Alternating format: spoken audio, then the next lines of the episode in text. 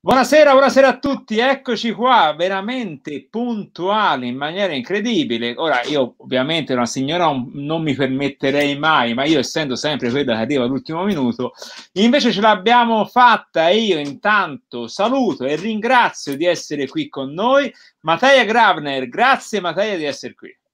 Beh, grazie a te. Uh, in realtà questa volta ho rischiato io di essere in ritardo, tu eri puntualissimo, quindi...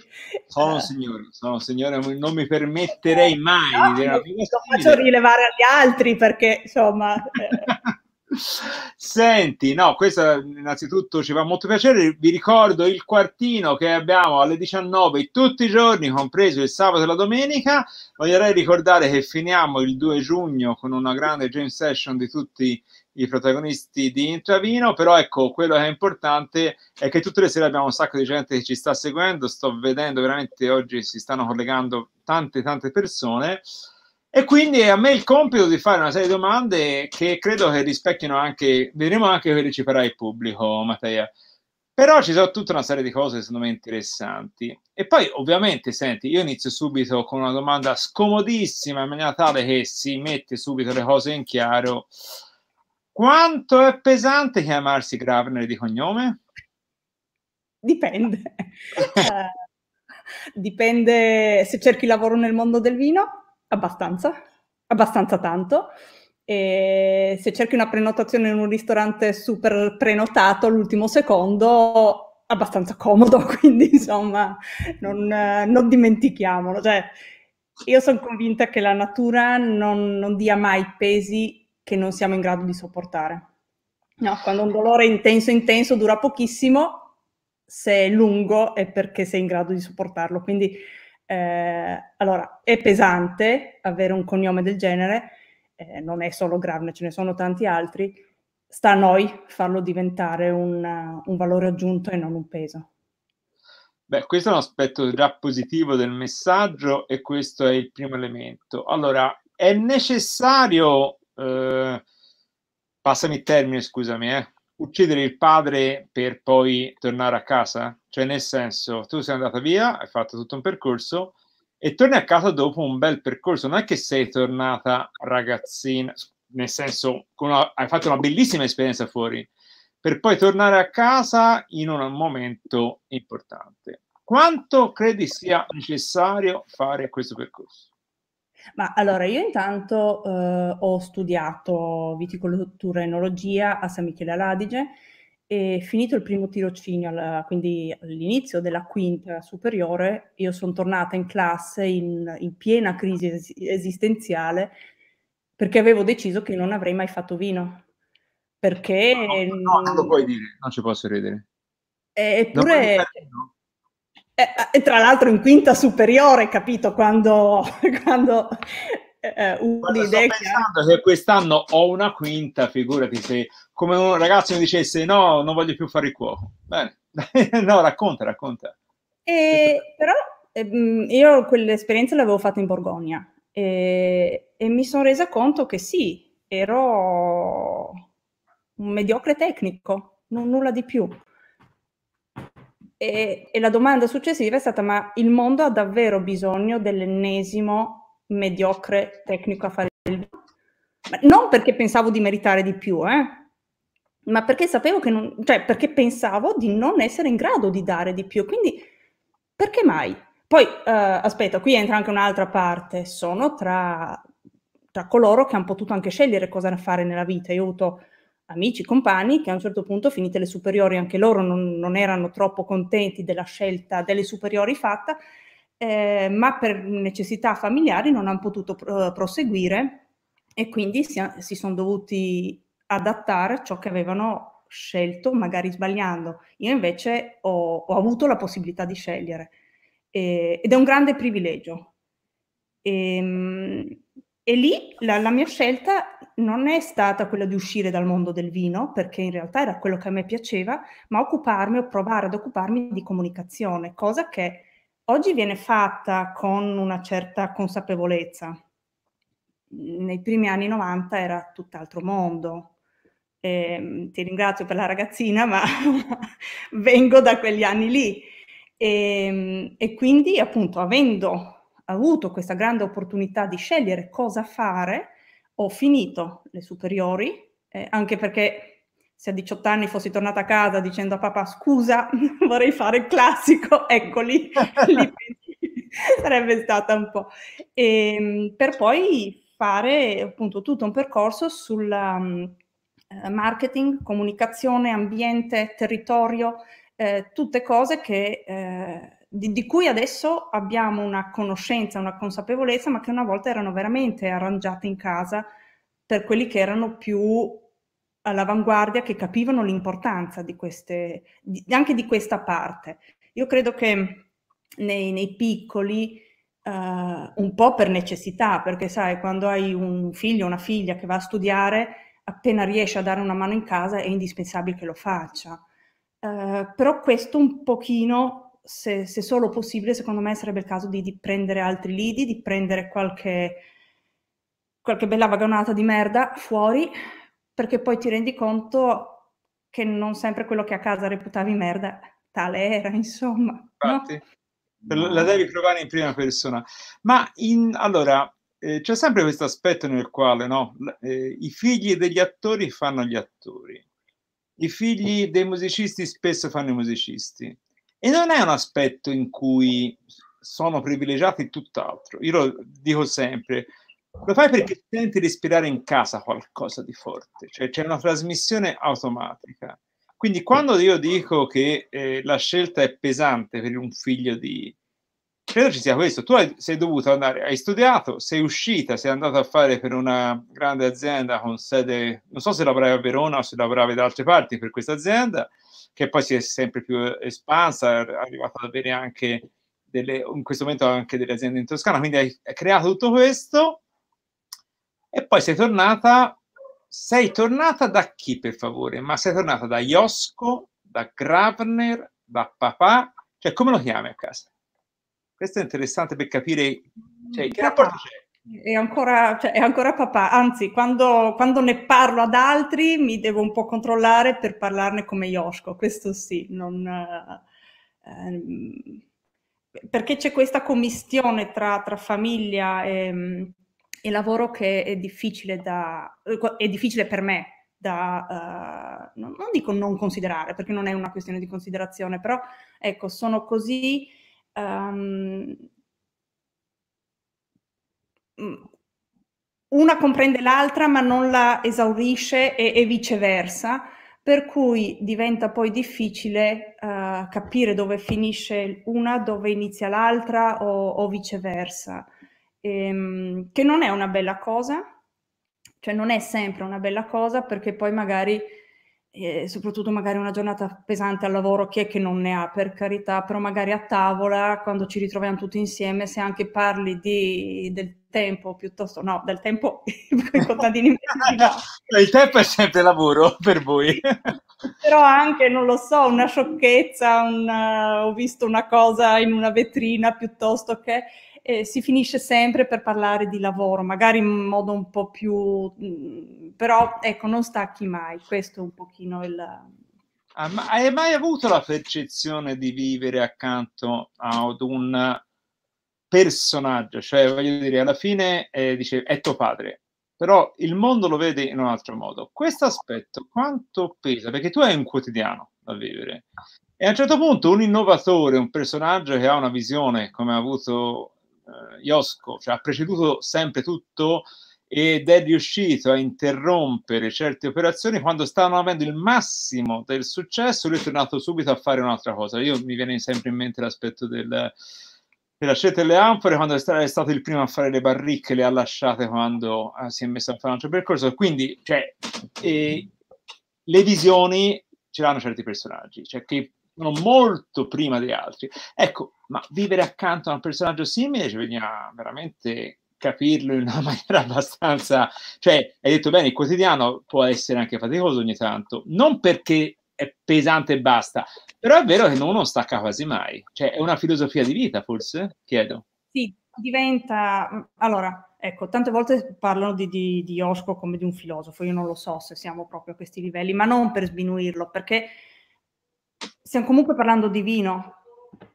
buono, fatto bene, con una visione estremamente uh, lungimirante, però resta un prodotto agricolo, trattiamolo come tale. Quando eh, a volte ci sono persone che, che mm, ringrazio tanto, eh, ma magari persone che fanno fatica a, mm, a permettersi una bottiglia del nostro vino e, e, poi scrivono tutti contenti perché o magari gli è stata regalata per un compleanno, per una cosa molto importante, e mm, per, eh, continuano a dire, risparmiare questa bottiglia per un'occasione speciale.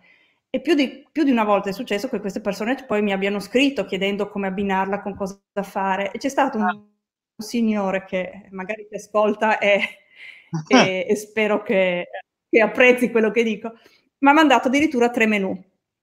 Perché no. io gli abbinati, sì, ma aspetta, questo non è una novità. In realtà mi ha mandato, una volta che poi l'ho indicato i piatti che secondo me pot- potevano funzionare meglio, mi ha mandato tutta la procedura per fare questi piatti ed era un papiro di otto, otto pagine e io lo, lo, apprezzo perché per lui era veramente una cosa molto importante e, e quindi capisco. Però ecco, rendiamolo un po' più semplice e vino dovrebbe darci un po' di gioia, dovrebbe magari tirarci un po' su, dovrebbe farci un po' compagnia, però fly down e vino, no? Ecco, questo un sì, pochino... Sì, per cui... Sì, eh, eh, Però è anche vero che tu non puoi interrompere un sogno. no. la tua responsabilità, perché chi pensa a Gravner beve quella bottiglia con tutta una serie di elementi. Questo certo. perché per te è quotidiano, ma per altri è quello che dicevi te. Questo mi sembra molto importante. Ma no, Eh no dimmi, dimmi. È, è giusto, però ehm, a volte carichiamo così tante aspettative su ciò che c'è nella bottiglia e su ciò che bere, assaggiare, gustare quel vino ci dovrebbe dare, che poi non siamo in grado di gestire ciò che davvero è. E quindi? No? E quindi secondo me, se si, non dico che bisogna partire con delle aspettative basse, non è giusto, eh, cioè, l'hai comprato, l'hai pagato, deve essere buono. Mm, ma volere a tutti i costi creare la situazione ottimale, perfetta, perché, uh, perché tutto deve essere giusto perché tu te lo possa gustare, e, e se mentre stai, se mentre stai, non dico che bisogna partire con delle aspettative. Cosa ho fatto? No, no, niente, niente, no, tranquilla, tranquilla. Se, se mentre tu stai cuocendo la cena va via l'elettricità, cosa fai? Ti uccidi? no, assolutamente, giustamente. Ti stappi la bottiglia, te la bevi facendoti una risata. No, ecco. Bello. Eh, in questo non, non, voglio dire che non sia giusto pensare all'abbinamento, mh, mm, prevederlo, uh, però a volte sono proprio gli imprevisti quelli che ci, che ci rendono la vita più bella, no? Assolutamente sì, no, quello sono d'accordo, cioè dici alleggeriamo anche questi aspetti, però diciamo è, eh, se non fosse un'espressione che è stata, eh, diciamo, usata in termini negativi, l'essere diventato un mito a sua insaputa, secondo me si presta molto bene a un personaggio come Iosco e, come tutto questo che è la, l'aspetto Grabner. Cioè, a te in qualche modo stupisce questo elemento affettuoso che viene fuori in maniera molto naturale dalle persone che eh, arrivano a conoscervi? Cioè, bene o male, credo ci sia questo eh, aspetto in cui il vino crea affettività. Perché in qualche modo uno si innamora di questo. Ecco, le prime volte succedeva, non ti stupiva tutto questo? E in realtà eh, non è, non so se lo chiamerei stupore, però cioè, quando chi, arri- chi, chi, arriva da noi arriva poi a, ad avere questo, a dimostrare questo, mm, questo affetto, diventa, diventa, quasi naturale. Non so come dire, tra simili ti riconosci, no? Un po' come sembra molto da, da cani al, al, parco, al parco giochi, però ehm, diventa tutto così fluente che non è una cosa forzata. Eh, ecco, a volte ci sono certe manifest- manifestazioni un pochino, cioè chi si inginocchia, chi... Eh, insomma, questo è, è un po' imbarazzante, insomma, sa un po' da... i due papi, ma insomma. E... dice, c'è stato Però no, ecco, escluso eh, quello che, che, forse è stata una delle cose più belle che, che abbiamo scoperto, l'abbiamo vissuta insieme, è stato uno, il primo viaggio che abbiamo fatto quando sono tornata a lavorare a casa ed è stato gennaio 2015 in, in Brasile. L'importatore brasiliano era un po' che invitava papà, papà da solo, papà parla sloveno-italiano, segue un po' l'inglese ma non lo parla e quindi insomma certi viaggi non li ha mai affrontati anche perché non, non si sente proprio agio non essere indipendente. E, in, insomma, saliamo in aereo, papà è fantastico, io l'ho odiato ten- terribilmente in quel viaggio, eh, ero ancora molto disorganizzata, non che adesso sia tanto meglio, ma insomma qualcosina, qualche trucco l'ho imparato Papà si mette la copertina, se la tira su bene, mette la cintura, mi guarda, si appoggia e dorme. E così è stato tutto il viaggio, ma non solo vo- in volo. Eh, arrivavamo in albergo, lui mi, mi posa un attimo, così com'era, si sdraiava sul letto, gambe per terra, e, e dormiva un quarto d'ora, due ore, io intanto sul computer tutta, perché ero da sola anche in ufficio, mi dovevo arrangiare un po' su tutto, con, con orari, con uh, tempistiche, tutte fuori dal mondo. E pri- prima di addormentarsi sul volo mi guarda e fa, faremo una settimana senza bere niente.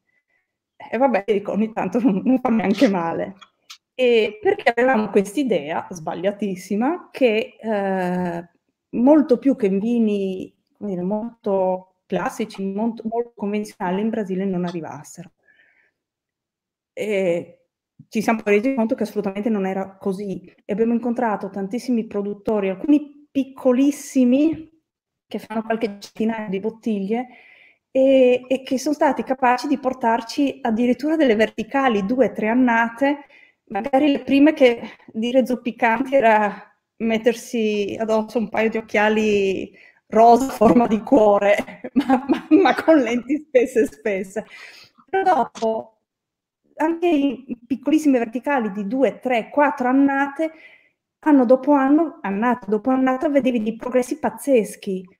Ecco, sì. questo credo che sia, sia stata la più grande dimostrazione di affetto. Sapere di aver ispirato, dato coraggio a tanti piccolissimi che forse non avrebbero mai cominciato, che non avrebbero mai pensato di essere in grado di poter fare una cosa del genere, che non significa usare le anfore e fare macerazione, ma poter uscire da ciò che il mercato aveva deciso che il vino doveva essere e trovare una propria strada, una strada diversa da quella già segnata. Esattamente, io... questo è importantissimo lo sta dicendo, perché qui si tratta di proprio dare questa cosa che le persone non capiscono hai un mercato che sta chiedendo certe cose. Io mi ricordo aver conosciuto Iosco una volta a Venezia in una manifestazione, si sta parlando ancora quando c'erano i vini che erano fatti senza anfora. E in quel momento in cui tutto stava andando nella sua direzione, questo frena e fa retromarcia, retromarcia cioè cambia direzione, scusami, è più, più evidente. Ma lì ci vuole assolutamente una grande eh, capacità di ascoltarsi, perché cioè, voglio dire, questo vuol dire aver trasformato una cantina come l'hai trasformata, aver messo le anfore, aver ascoltato l'amico che gli regala l'anfora, provala, cioè vuol dire anche fidarsi di sensazione, perché se questo amico non gli regalava l'anfora, forse tutto questo chissà se capitava. Come hai detto te, è qualcosa su cui conta il messaggio che stai dando, che in questo messaggio ci sia questi elementi che hai detto è vero, ma giustamente in Brasile dice si stava dando coraggio delle persone che erano veramente eh, da zero, insomma, da niente, mi sembra di aver capito. Ma anche, eh, cioè, anche prima di averle incontrate, cioè persone che si ispiravano al suo lavoro sapendone magari il 5%, quel poco, quel tanto che riuscivano a, a, a captare, sai, mh, mm, anche perché uh, un comun- comunicatore incredibile, tanto quanto è un, un, uomo di silenzi devastanti. E quindi Vabbè, dai, in qualche modo dice, caratterizza l'idea del fiorano medio, no? Cioè, si dice sempre dovete essere persone un pochino silenziose, eccetera. Poi ne ho conosciuti tanti e mi hanno fatto fare notte fonda semplicemente a parlare, però si fa per dire lo schema classico no? di quello che succede. No, ma è così, cioè, prima di tutto bisogna annusarti, vedere come sei, cosa dici, cosa fai, e quindi si parte sempre molto freddi. Dopo se passi questo esame basta, non, cioè, note anche mattina e anche la notte dopo, però prima bisogna valutarti, eh, che non è, un, dire, non è una questione di valore, di merito, ma se sai essere attento, puoi anche avere un'opinione totalmente eh, opposta alla mia, ma devi saperti confrontare, devi essere di mente un pochino aperta. Se Mm, una delle tante leggende che, che un po' è vera, che girano su di noi è di persone che sono state buttate fuori dalla cantina. È successo più di una volta. Uh, è successo con persone che magari venivano per, uh, per sbeffeggiarlo per quello che stava facendo. Uh, è successo con persone che non si sanno comportare in cantina, tipo gettare sassolini nell'anfora per capire quanto è profonda no, no, ti assicuro che...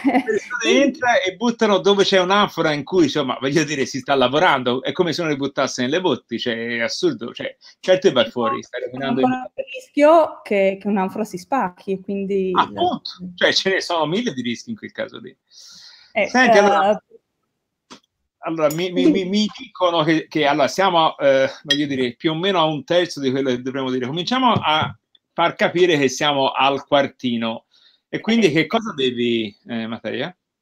Io stasera ho una ribolla 2012 perché l'ho appena, appena brindato con un'amica ah. ehm, ah. che non vedevo da, da, qualche mese grazie a questa bella situazione e lei non l'aveva mai assaggiata e quindi ho pensato di farle assaggiare ribolla 2012. Quindi... Che esce ora?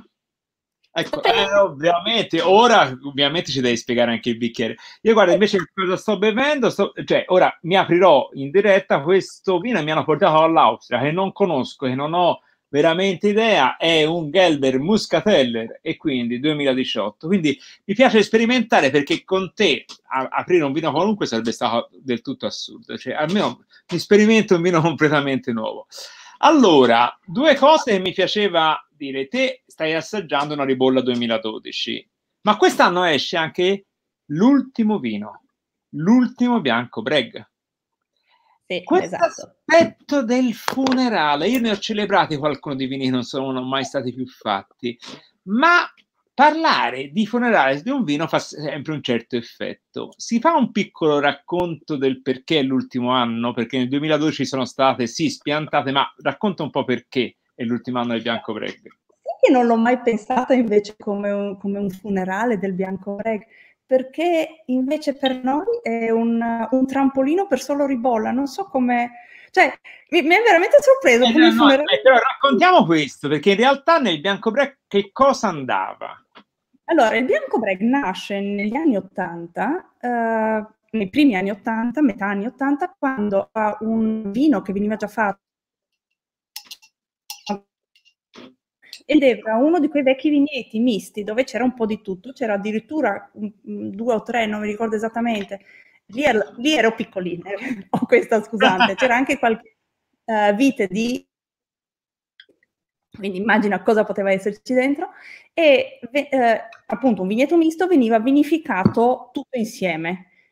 Il, um, a metà anni 80 papà inizia a questo questo, um, a questo uvaggio, che è appunto un uvaggio, non un assemblaggio, inizia ad aggiungere un po' di Sauvignon, un po' di uh, Chardonnay, un po' di Pinot Grigio. E, e quindi non, per correttezza, anche se Vinograd Breg non era un cru classificato, uh, ma mh, mm, non trova corretto mantenere un nome se uh, non si tratta solo di uve di quel, di quel vigneto. Uh, nella sua grande lungimiranza di marketing, di comunicazione, papà gli cambia il nome e diventa Bianco Grabner. Un sì. disastro commerciale pazzesco, mentre il rosso Grabner funzionava perfettamente, il bianco Grabner viene percepito come l'unione degli avanzi. Tutto ciò che non era sufficientemente buono per fare gli altri vini sembrava diventare appunto questo bianco Gardner. Dopo due anni che tutti gli altri vini si vendono, anzi si esauriscono molto velocemente, il bianco Gardner no, il nome viene cambiato in bianco Bragg e da lì si vende con grande facilità. Per questo dico papà sul marketing non, uh, non ha mai fatto grandi, uh, uh, grandi scelte. E, um, dal Uh, da quando poi eh, questo vino vive accanto alle selezioni che erano appunto, poteva essere uh, Sauvignon, Chardonnay, Pinot Grigio uh, e Riesling italico. Quando nel 97 tutte le uve vengono macerate e si passa dalle barrique alle botti grandi, diventa tecnicamente impossibile continuare a produrre certi vini in, in purezza di uh, Italico aveva un vigneto molto piccolo, nel, uh, se non ricordo male nel 2012 ci sono 300 e qualcosa litri di um, Riesling. Uh, ovviamente con quantitativi così piccoli se non usi le barrique non, non puoi farli affinare questi vini e uh, dal 97 il bianco Breg diventa il fratello unico unico fratello della, della ribolla. Quasi unico perché in alcune annate qualche selezione viene fatta, ad esempio il Pinot Grigio del 2001, uh, eh, il Pinot Grigio che è stato ripetuto in alcune annate che sono 2001, 2006, 2007, 2009 che deve ancora uscire e 2011 e anche questo deve ancora uscire. Ne, del 2011 è ancora in uscita um, il, il Sauvignon eh, Pinot Grigio e Sauvignon 2011 usciranno nel 2025. E, ehm, quindi tecnicamente eh, questi, eh, di questi due vini riuscivamo in annate particolari a fare delle sezioni perché avevamo una massa critica tale da riempire almeno una botte da 11-13 ettolitri. Um, quindi era più che altro un limite tecnico, come farli, come farli affinare. E, ehm, tra il 2011 e il 2012 vengono espiantati tutti i vigneti di, um, che vanno a comporre il bianco breg, per cui non viene più uh, prodotto. Cosa divertente, fino al all'annato 2006-2007, per ogni bottiglia di bianco breg venivano prodotte almeno uh, da 3 a 5 bottiglie di ribolla, ciò nonostante la ribolla si esauriva molto prima. E soprattutto all'estero eh, Bianco Brega ha sempre fatto molta molta fatica. Non è stata una scelta commerciale, nel senso all'estero va poco, quindi eh, produciamo più ribolla.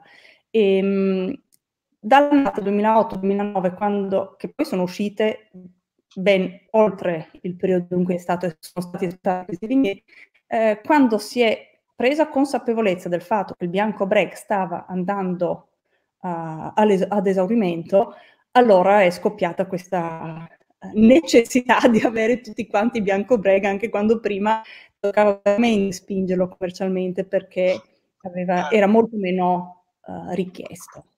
Però ecco, dicevo questo, eh, Natalia, quindi bene o male è un racconto nel quale è quasi una, una fine, non dico una fine, ma qualcosa su cui è un percorso nel quale doveva arrivare a compimento. Quindi capisco che non lo chiami funerale, perché in realtà quando si vede già una prospettiva, e la prospettiva è stata quella di tornare alla terra del Friuli e quindi di utilizzare per i bianchi la ribolla e per quanto riguarda invece i rossi il eh, pignolo. Esatto.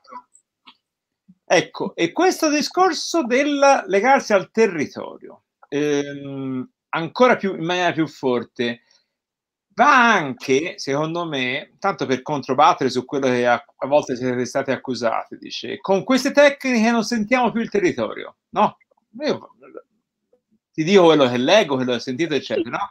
Invece, quando quasi è stata una dichiarazione d'amore per eh, quel territorio lì, cioè voi avete fatto un percorso inverso, siete tornati al territorio in maniera quasi violenta, come dire, non possono non fare ribolla e pignolo perché sto qui ma anche perché, eh, e di dire una cosa, ma noi facciamo vino, è risaputo. Il vino non è indispensabile nella vita, nel senso che in, uh, in, in condizioni di estrema difficoltà potremmo tutti farne a meno. Uh, noi con molta fatica, però, uh, insomma, mm, è una... Penso che ecco, in questi ultimi tre mesi molti di noi si sono resi conto, e non parlo solo di noi che produciamo vino, anche ristoratori, ci siamo, in tanti ci siamo resi conto che il mondo potrebbe andare avanti anche senza di noi. È una consapevole- consapevolezza che bisognerebbe avere, perché se questo è vero, significa che quello che fai, non essendo indispensabile, deve essere fatto veramente a livelli molto alti.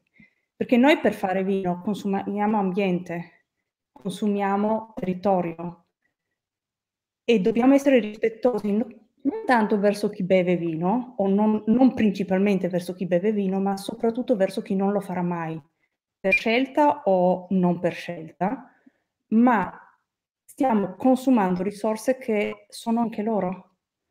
Allora, l'unico modo per sentirsi in pace con la coscienza è quello di pur consumando questi, uh, questi beni che sono di tutti, farlo in modo estremamente consapevole. Non, uh, non, è che lo Chardonnay non sia una, una, varietà buona, anche se Yoshko dice che nelle nostre parti la cosa più bella che ha lo Chardonnay è il suono del, del nome. Lo Chardonnay maturo, per come facciamo noi il vino, le uve devono essere perfettamente mature. Uno Chardonnay maturo nelle nostre zone molto facilmente supera i 17 gradi, 17 gradi e mezzo di alcol. Come possiamo sostenere che è in equilibrio? Non lo è, non lo può essere. Quindi non è cattivo, assolutamente no, se lo coltivi bene, ma eh, non è ciò che il nostro territorio esprime al meglio per le vinificazioni che noi facciamo. E, ehm, noi ci sentiamo molto responsabili nei confronti delle nostre viti, perché non si può pensare di piantarle dove non stanno bene e poi pretendere che producano bene. E, ehm, è un po' come le persone, no? Quante volte ci ritroviamo nella vita a dover uh, scendere a compromessi, uh, magari a vivere in posti dove non stiamo bene, a lavorare dove non stiamo bene. Stringi i denti, vai avanti e fai. Ma quanta fatica. Se, dove invece stai bene, in tutti i sensi, fisicamente, psicologicamente, lo sforzo in più non ti pesa e rendi molto di più. Non sto pensando a delle viti, come dire, antropizzate, le viti sono viti, sono piante, quindi non è che possiamo caricarli di sentimenti umani e di, uh, dire, di, uh, di necessità umane. Uh, però lo vediamo tutti, quando un, um, un'entità che sia umana, che sia un animale, che sia una pianta, sta bene, i risultati sono completamente diversi. E allora perché non mettere ciò che ci fa vivere, ovvero la, la vite che produce l'uva, perché non metterla a proprio agio per riuscire a, a produrre meglio eh, e anche brutalmente con più facilità. Quante volte parliamo e abbiamo maggiore consapevolezza di carne di, di animali trattati uh, in un certo modo piuttosto che pensa il latte, i formaggi fatti uh, con latte di, o di, di, altri animali che vivono bene. Eh, c'è, c'è, differenza, si fa fatica a dire che non c'è differenza. Eh, c'è differenza per persone sensibili, questo è indubbio. Natalia, ma a te mi è venuto il dubbio che magari nell'adolescenza viene, no? Perché sto facendo questo percorso? Lo faccio perché mi trovo obbligato o perché mi piace? Cioè, il riconoscere il piacere della tua professione quando l'hai provato, cioè quando hai capito questo è quello che voglio fare. Perché alla fine, bene o male, no? Cioè, ci sono a volte dei percorsi che sembrano obbligati. Te invece quando ti sei sentita libera dici che bello al ritorno nel 2014? Quando, no, quando ho pensato di, di, occuparmi di comunicazione del vino, quindi ah. eh, d- dopo quella... Allora, io, in realtà non sapevo cosa fare dopo le, dopo le medie e i miei mi avevano proposto di fare questa scuola dicendo guarda, prova. Non, non avevo veramente grandi idee. Una era quella di fare l'insegnante per disabili, forse sarebbe stato un disastro, non lo so. Quindi non avevo idee chiare su cosa fare, di cosa mh, mm, occuparmi. E, ed erano stati anche molto chiari dicendo guarda prova, se non ti piace torni indietro, perderai un anno nella vita. Cioè, le tragedie sono altre, non, non è quella 14, anni di sbagliare scuola superiore. E, ehm, in realtà un po' perché ero fuori casa, cioè sono, sono la primogenita, avevo tutta una sfilza di, di sorelle dietro, per cui sentivo anche, a 14 anni vivevo quasi da sola, era una figata pazzesca, che poi paghi per tutta la vita, però allora era una figata. E, ehm, e quindi eh, per questo anche, credo, sai, a 18 anni, eh, dopo il primo tirocinio, quando cioè, veramente eh, cioè, mi sono presa una tramvata in piena faccia, oltretutto tutta baldanzosa, stata il bam, proprio ah, un fermo immagine. E, ehm, fino a quando in realtà questa cosa qui, ma perché non la comunicazione? Perché a me il mondo del vino è sempre piaciuto e, e penso anche di essere mh, abbastanza portata a, a, fare questa cosa qua. E quindi eh, e mi sono sempre anche divertita a farlo, ovvero fino a quando mi sono divertita ho mantenuto quel lavoro, poi l'ho cambiato, per cui eh, il primo lavoro è stato in un ente pubblico, la promozione istituzionale di vini. Il mio sogno a 18 anni sarebbe stato quello di riuscire a comunicare il, il valore del vino italiano. Uh, poi vabbè, mm, poi, poi, cresci, prendi consapevolezza e ti rendi conto che meglio di no, uh, cioè, è veramente volersi male e farsi male, ma io resto convinta che servirebbe un, un ente unitario che, o qualcuno che, che, parlasse in modo un pochino più unitario del, del vino italiano. E, ehm, e quindi Ehm, prima quello, eh, io non sono una, una, un animale da ente pubblico, ho fatto molta fatica, io sono abituata che quando un lavoro da fare si porta a termine eh, eh, alle quattro e mezza avere la scrivania sgombra con il la penna già appoggiata in attesa di passare. No, no, la famosa no. penna che cade, si dice, no? La famosa penna che cade.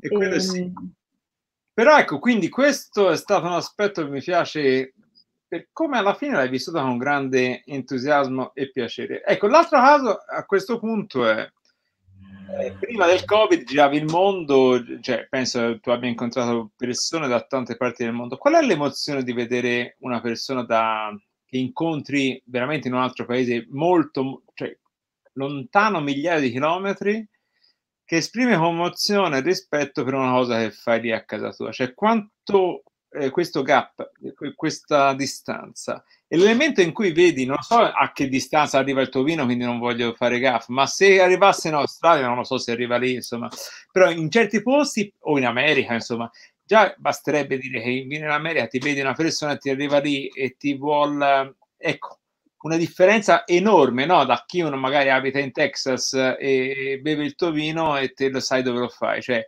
questo elemento, ti manca questo elemento in, questo, in questa fase di conoscenza delle, cioè di vedere le persone che ti raccontano questo, cioè sentire la voce, cioè un rapporto che è proprio umano. Cioè il fatto che hai detto bene te prima, non hanno necessità di averlo, se lo bevono è perché gli piace e perché c'è qualcosa che li lega di più. Cioè, quello è, il vostro messaggio, mi sembra forte.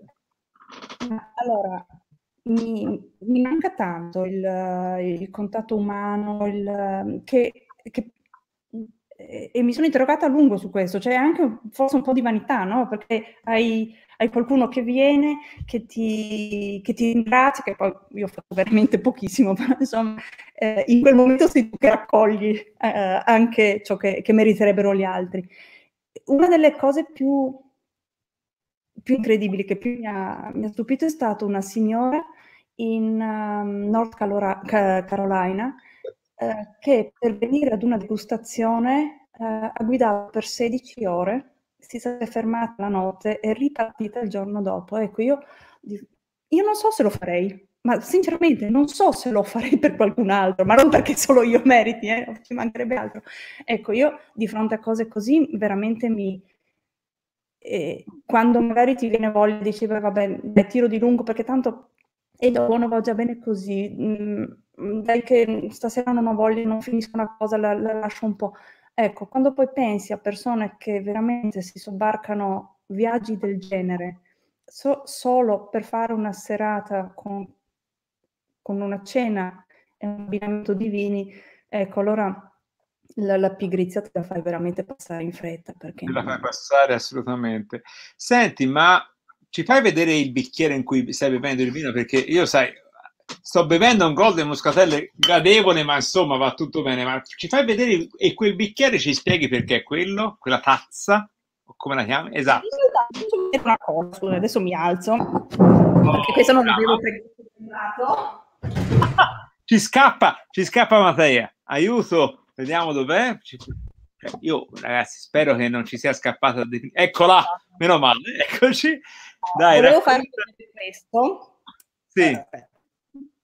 Eh, quel primo bicchiere è un bicchiere che è stato fatto eh, metà anni 90 ed è il bicchiere Soldera Gravner o Gravner Soldera, a seconda di, dal lato in cui si, legge, si voleva leggere.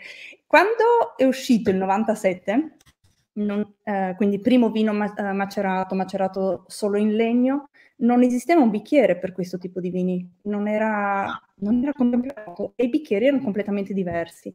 Uh, allora era normale avere il bicchiere da bianco e il bicchiere da rosso. Il, il bicchiere da, da, bianco, io me li ricordo ancora, i Riedel che nessuno voleva mai lavare, era solo mamma li lavava perché...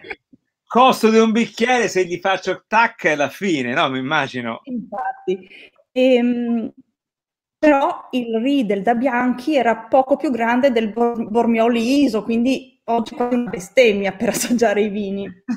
e, e, i nostri vini in quei bicchieri lì venivano veramente ammazzati, era come prenderli, stirarli, ripiegarli 20 volte, ripassare col ferro e con, la, eh, con il vapore e chiuderli. Li confeziono, prego, adesso assaggialo. E, e, quindi c'è stata la necessità di pensare a un bicchiere perché questi vini potessero essere presentati bene, raccontati esatto. bene. E eh, tra l'altro questa, nella nascita di questi vini, Soldera eh, ci ha messo lo zampino più di una volta, anche se poi ha fatto molta fatica a, ad amare vini fermentati in anfora. Eh, una sera, quando ancora papà faceva Vinitali, perché negli anni 90 qualche edizione di Vinitali l'ha fatta, ah, in una, uno spazio come dire, comune insieme a Stanco Radicon, eh, qualche anno c'è stato addirittura Soldera, e, ehm, no, addirittura, cioè, personaggi che ora, figurati se potevano, ora vabbè, Soldera purtroppo, però faccio per dire, figurati se oggi ti immagini una manifestazione nel Venitari, mai come mai, insomma. Beh, in un angolo un posto sfigatissimo, vabbè. E, ehm, insomma, una sera vanno a cena, e, mm, finito Venitali vanno tutti a cena e eh, nasce ovviamente la discussione, sono meglio i vini rossi e i vini bianchi. E,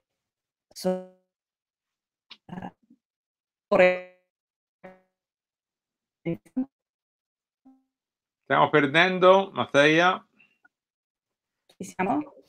Aspetta, eh, perché ti, per, cioè, ti, ti, abbiamo un po' perso. Cioè, siamo arrivati alla discussione se sono migliori i vini bianchi o i vini rossi. E Soldera ovviamente sosteneva che erano nettamente superiori ai vini bianchi. Giusto.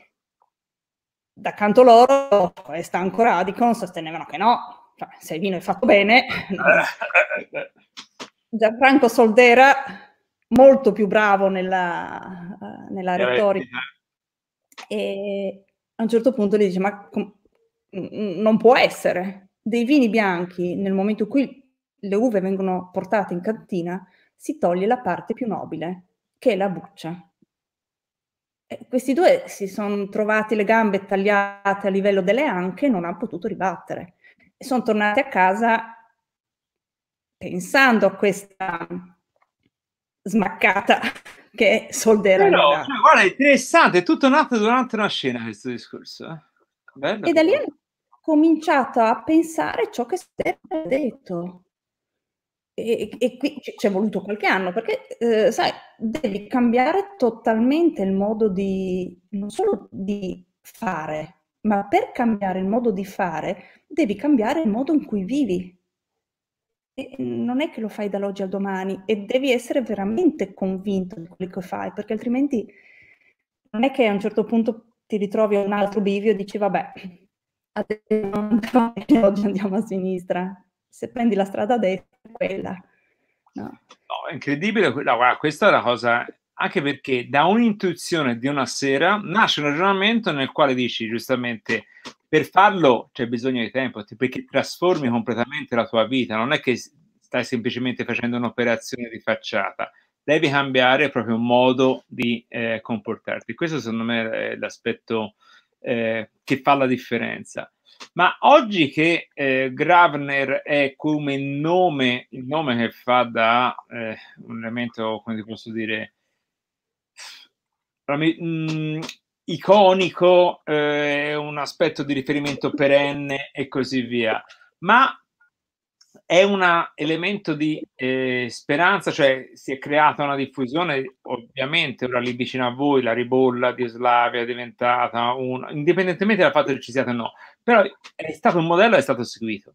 Cioè, quello che è la vera differenza è che non è rimasta una cattedrale nel deserto, ha generato altri elementi. Poi io penso sempre all'aspetto gotico, nel quale nasce una cattedrale e poi nasco, nasce il gotico in tutta eh, la Francia. Quello stile ha attecchito nel luogo, ma poi ha attecchito in tutta Italia. Oggi, cioè, oggi si, si fa un vino secondo questi elementi tecnici dalla Sicilia, appunto, diciamo al Friuli, Val d'Aosta e tutto dove vuoi. Questa è una responsabilità. L'avete mai capito? Perché quella è stata un'intuizione che quando è nato quel giorno poi ha diffuso un movimento. Ecco, Indipendentemente dalla vostra volontà, forse. Ma questo no. ve ne siete conto o no? Sì, e questo è un pochino il peso di, di essere Gravner. Um, guarda, ce, ce, lo chiedevamo eh, ogni tanto anche con un po' di, di tristezza, non saprei come altro chiamarla. Eh, cioè, ce lo chiedevamo per noi perché poi sai, eh, certe cose magari non, non, sta bene, non è bello dire o comunque le pensi ma poi non, non, non vai ad esternarle.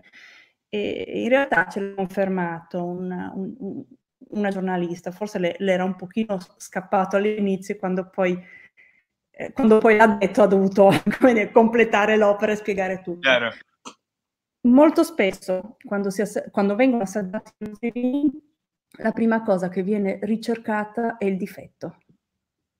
Cioè, mentre per tanti altri vini eh, l'approccio è molto più libero e quindi tanti difetti vengono anche ignorati, anche a volte, nel nostro vino molto spesso è proprio la ricerca del pelo nell'uovo, perché comunque se Gravner deve essere più che perfetto, altrimenti non va bene mentre su altri si accettano acidità volatili le stelle, si accettano imperfezioni, si accettano puzzette varie perché sono naturali. Se il nostro vino è appena un po' di sotto del quasi perfetto, già non va bene. Ecco, ehm, quando questa giornalista, e tra l'altro venivamo da, da alcune massacrate abbastanza,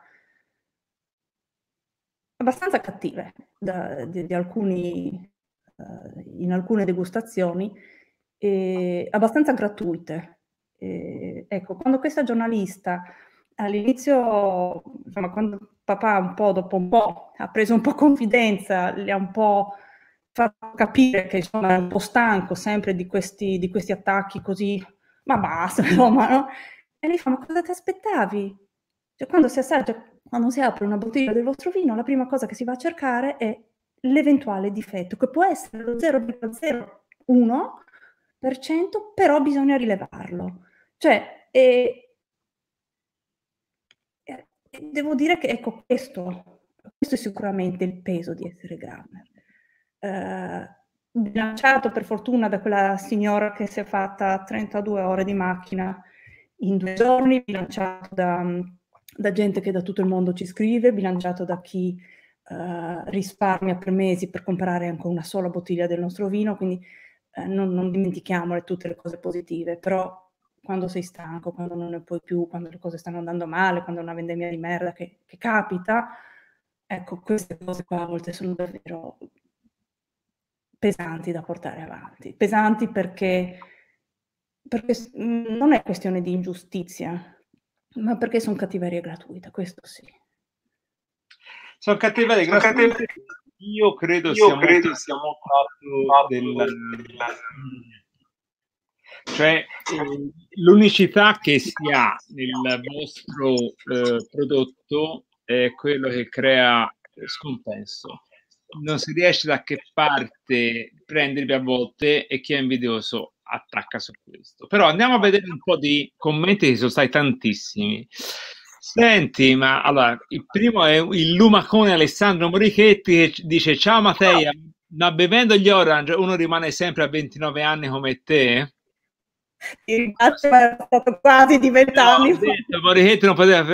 Allora, Giuseppe Campisi, grazie per quello che ci fate bere. Cioè, Tommaso Ciuffoletti ci dice dai, facci bere, eccetera. Poi saluti da Wine Art, ciao Mattea. Poi ancora, piaciuto molto la tua eh, citazione. Resta un prodotto agricolo, trattiamolo come tale. Brava Nicola Barbato quando parlavi di vino.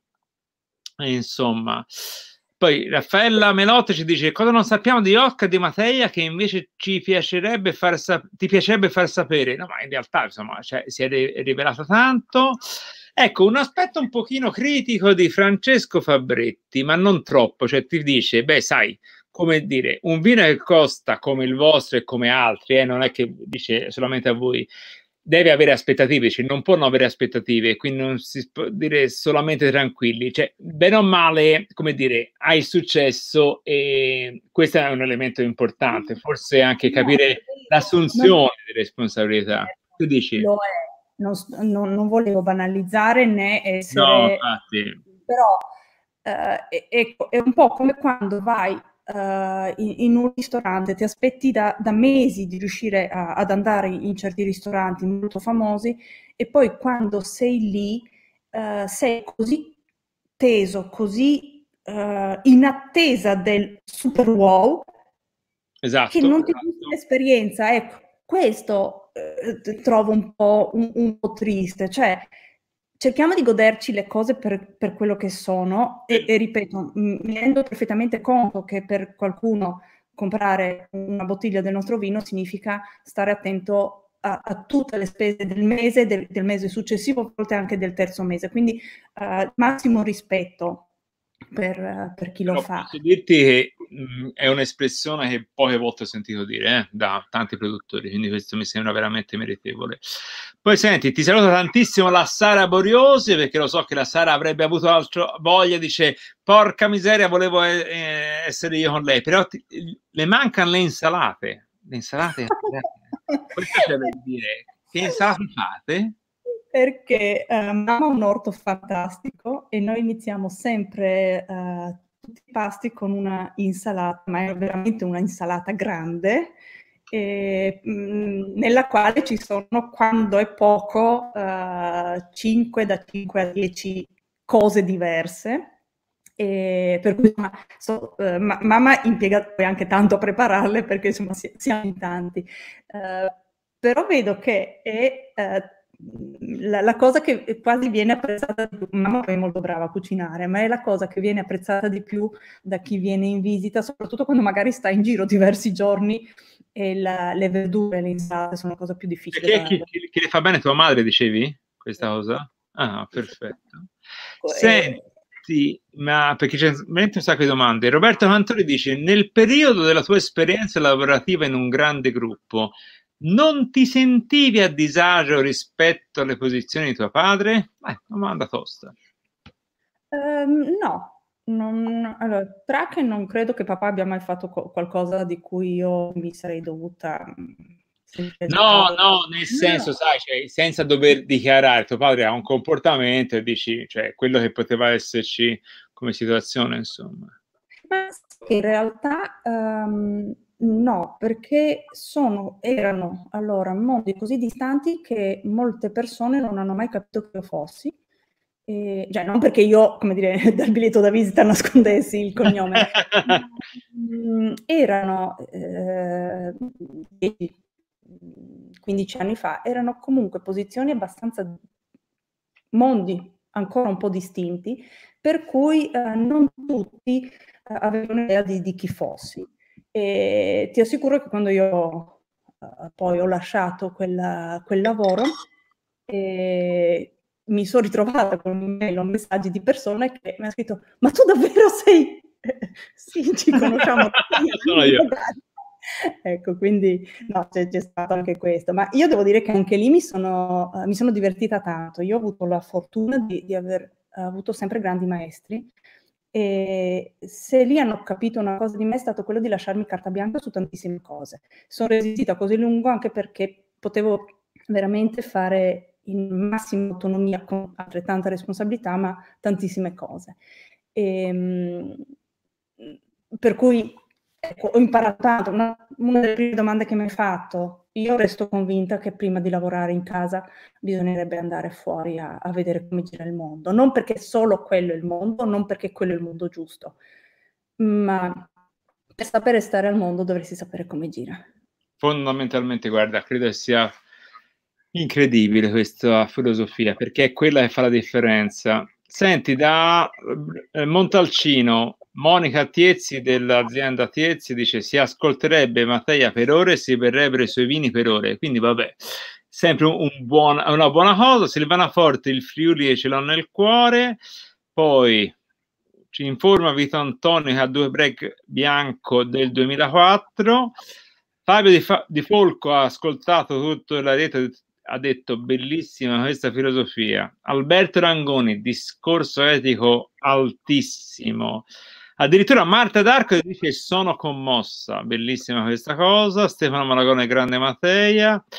Poi, ah, belle, ah, questa è interessante. Le, Vito Antonio sempre ci dice le parole di Matteia sono un manifesto di acroecologia. Questo se ne potrebbe parlare anche in seguito. Bello. Sempre Silvana Forte, sono d'accordo con Mattia, il vino è un bene voluttuario per cui non è necessario, ma il vino fatto con amore è come un libro, una poesia, una musica. È come l'arte, dunque necessità per nutrire lo spirito. Infatti, sì. dovrebbe essere, no? Esattamente. Senti, dal Brasile, Sonia Regina Monteri, il vino di Gravner arriva anche in Brasile. Beh, insomma, in effetti l'abbiamo raccontato. Anzi, eh. io lo so che il nostro importatore in Nuova Zelanda mi ha scritto questa mattina, mia mattina prestissimo, che da lui era già notte, che avrebbe puntato la sveglia alle 5 di mattina per seguirmi, quindi Bellissima questa cosa, ci fa piacere. Senti, poi Ehm, Fabiana Corsi dice: Ho avuto l'onore di degustare il vostro vino con tanta curiosità. Sai dove? A Vini Migranti. Quando sei venuto a Vini Migranti, mi resterà sempre nel cuore insieme alla storia delle anfore rotte, della vostra filosofia, della vostra storia. Mi sono emozionata in quel momento e mi emoziono stasera anche senza bicchiere, purtroppo. Cioè, nel senso, preferiva bere, quindi ringrazia. Ah, ringraziamento a Teseo Geri, insomma, cioè, Teseo è stato mio ex allievo all'università mi ha fatto conoscere te, credo che veramente un ringraziamento a Teseo va fatto. Eh, ti saluta. Ehm, ah, Giampaolo Jacob dice anche, a parte salutarci, quando parlavi de- delle persone, no, dice sono persone che giusto che non bevano, Gravne, perché non hanno capito, insomma. Andrea D'Agostino, ho appena bevuto una ribolla 2010 davvero buonissima. Ah, ascolta, Andrea Moretti, fotografo fiorentino, dice: Ho due foto della mamma di Matteo in una lava e in una lava l'insalata. Allora siamo sicuri che tua mamma è una veramente grande sulle insalate. E, bene, dai, secondo me è stato veramente il racconto. Senti, una cosa finale che mi piace raccontare, anche perché a me mi accusano sempre, i tuoi quartini sono un litro perché io arrivo all'ora, no? Però con te si potrebbe andare avanti un'ora e mezza, quindi non è quello il problema. Ma te sei stata figlia e ho già un figlio. Come funziona il, eh, il concetto del proseguimento? De... Poi c'è una figura eh, che è tuo padre, io posso dirti una cosa che io veramente sono rimasto molto colpito. Eh, la figura di tua madre, posso dirlo perché tua madre è una donna che non compare mai. Cioè, la donna di casa sei te, c'è tuo padre, ma è come dire non c'è una situazione di più o meno, ognuno ha un suo ruolo, con tran- tranquillità viene rispettato, però questo racconto di tua madre a me è piaciuto perché non la conoscevo e questo è, che è venuto fuori è stato molto carino. Però ecco, alla fine tu sei madre e c'è un ah, figlio, ah, no? Allora, quindi come, come, come va? Come, come prosegue la, la cosa? Ah, ma, ah, ma, ma, prima, prima, sì, già, già come? È passato Greg perché arriva perché uh, mamma fa pranzo per tutti noi, invece cena uno è a casa propria, quindi uh, fra poco faremo cena con Gregor. E, um, e in realtà io ho sempre detto che non ero quella prevista in azienda, ma non perché sia mai, fosse mai stato deciso tu sei bello, stai dentro, tu sei brutto fuori. Eh, mio fratello avrebbe dovuto proseguire e, poi le cose sono andate in modo diverso. Chiaro. Chiaro. E, ehm, c'è poco da fare, eh, l'agricoltura funziona ancora così, tanti mi dicono che ah, è un modo, mondo molto maschilista, eh, abbastanza. E, normalmente la prima scelta ricade sul maschio non perché sia giusto, perché, però secondo me c'è anche poco da discutere. Io non credo, io sono, spesso sono molto critica e non credo che ci siano ruoli maschili, prettamente maschili, ruoli prettamente femminili. Um, esempi di, di aziende portate avanti, fondate da donne, ce ne sono tanti. E c'è, c'è una cosa che mi fa veramente tristezza quando ti chiedono un vino femminile, cioè se il tuo vino è più femminile, è proprio... Terribile. Questo cioè, aspetto penso, di... alle ragazze non fanno mica vini femminili, fanno vini buoni, punto. Ma, ma, sono le prime perché mi hai citato Montalcino che mi sono venute in mente, ma potremmo stare qui ore a, a elencare e a raccontarti donne bravissime.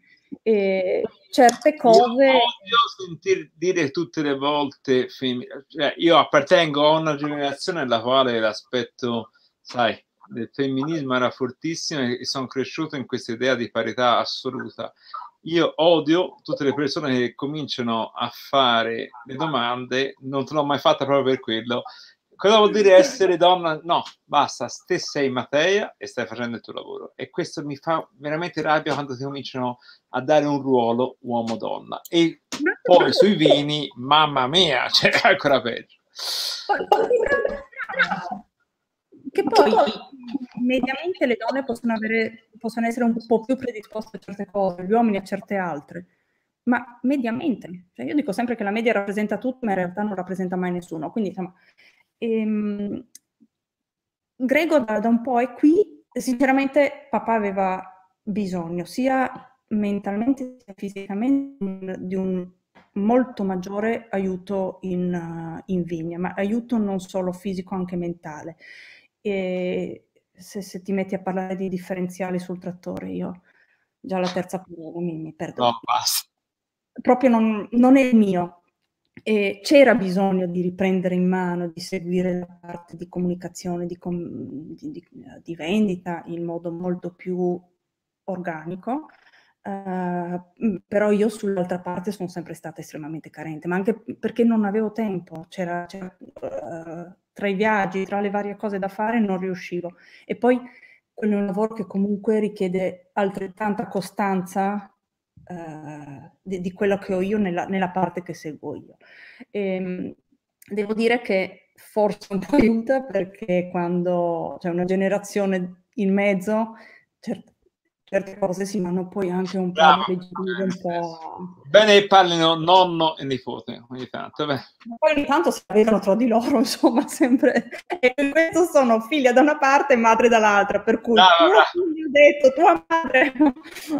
Però grande ruolo poi in realtà è positivissimo essere l'equilibrio femminile che secondo me non guasta mai. Senti, altrimenti mi accusano sempre dai miei amici di Intravino che sono quello che fa diventare litro il quartino. Senti, è stato incredibile che abbiamo passato un'ora e si potrebbe passarne un'altra, però è stato veramente bello. Devo interrompere con grande dispiacere, però grazie, grazie Matteo perché credo che i messaggi lasciati stasera siano molto molto importanti. Grazie di questa tua presenza e questo punto buona cena visto che state cominciando giustamente a prepararla. Insomma. Io ero molto in dubbio, non, non, allora, ho, ho, accettato il tuo invito con molto entusiasmo. Poi ho visto un po' di quartini, anche mezzi litri, anche di più, E ne ho visti alcuni che ah, mi sono divertita da male con Carolina Gatti. Sì. Caterina, spero che mi perdoni se ho sbagliato il nome. no, no, vai, vai, E ne ho visti alcuni e ho detto, porca miseria, io che sono invece sempre la signorina Rottenmeier, quindi uh, cosa mai potrò dire? Poi ti assicuro che ho passato ieri la giornata dicendo, ma speriamo che sia bravo lui a fare domande, perché se no... Diventa... Io dico sempre, cioè, ognuno ha il suo ruolo, no? Il, il, mio ruolo è quello di fare domande e di mettere le persone a proprio agio. E credo sia importante questo. Più e che altro, sai, avete raccontato tante di quelle cose ne hai raccontate solamente una piccola parte. Però quello che secondo me è importante, hai dato veramente una bellissima visione. Io sono curiosissimo di sentire quelle sono le nuove eh, uscite. Te, allora, torniamo, e, e finiamo con questo. Non è un funerale, è una ripartenza, quella del break, però, sai, è veramente divertente pensare che il vino possa avere una vita, cioè che c'è stato un periodo in cui tutti hanno potuto bere il bianco break che non ci sarà più. E questo è interessante perché è anche bello vedere che ci sono percorsi che hanno un inizio e una fine. E vedere nella vita è molto bello. Ma Grazie. anche perché ci sarà qualcosa di nuovo, sempre con i nostri tempi, quindi ci vorrà qualche anno, ma qualcosa di nuovo ci sarà, quindi prossimamente su questo. Non ce lo dire, ce lo dirai no. quando da settembre in poi si riprenderà eh, Quartino in un altro modo. Grande, grazie, grazie tante Matteo, è stato bellissimo. Grazie a voi. Ti ringrazio, noi ci siamo sempre alle 19 domani, con sempre il Quartino. Grazie. Grazie, ciao ciao.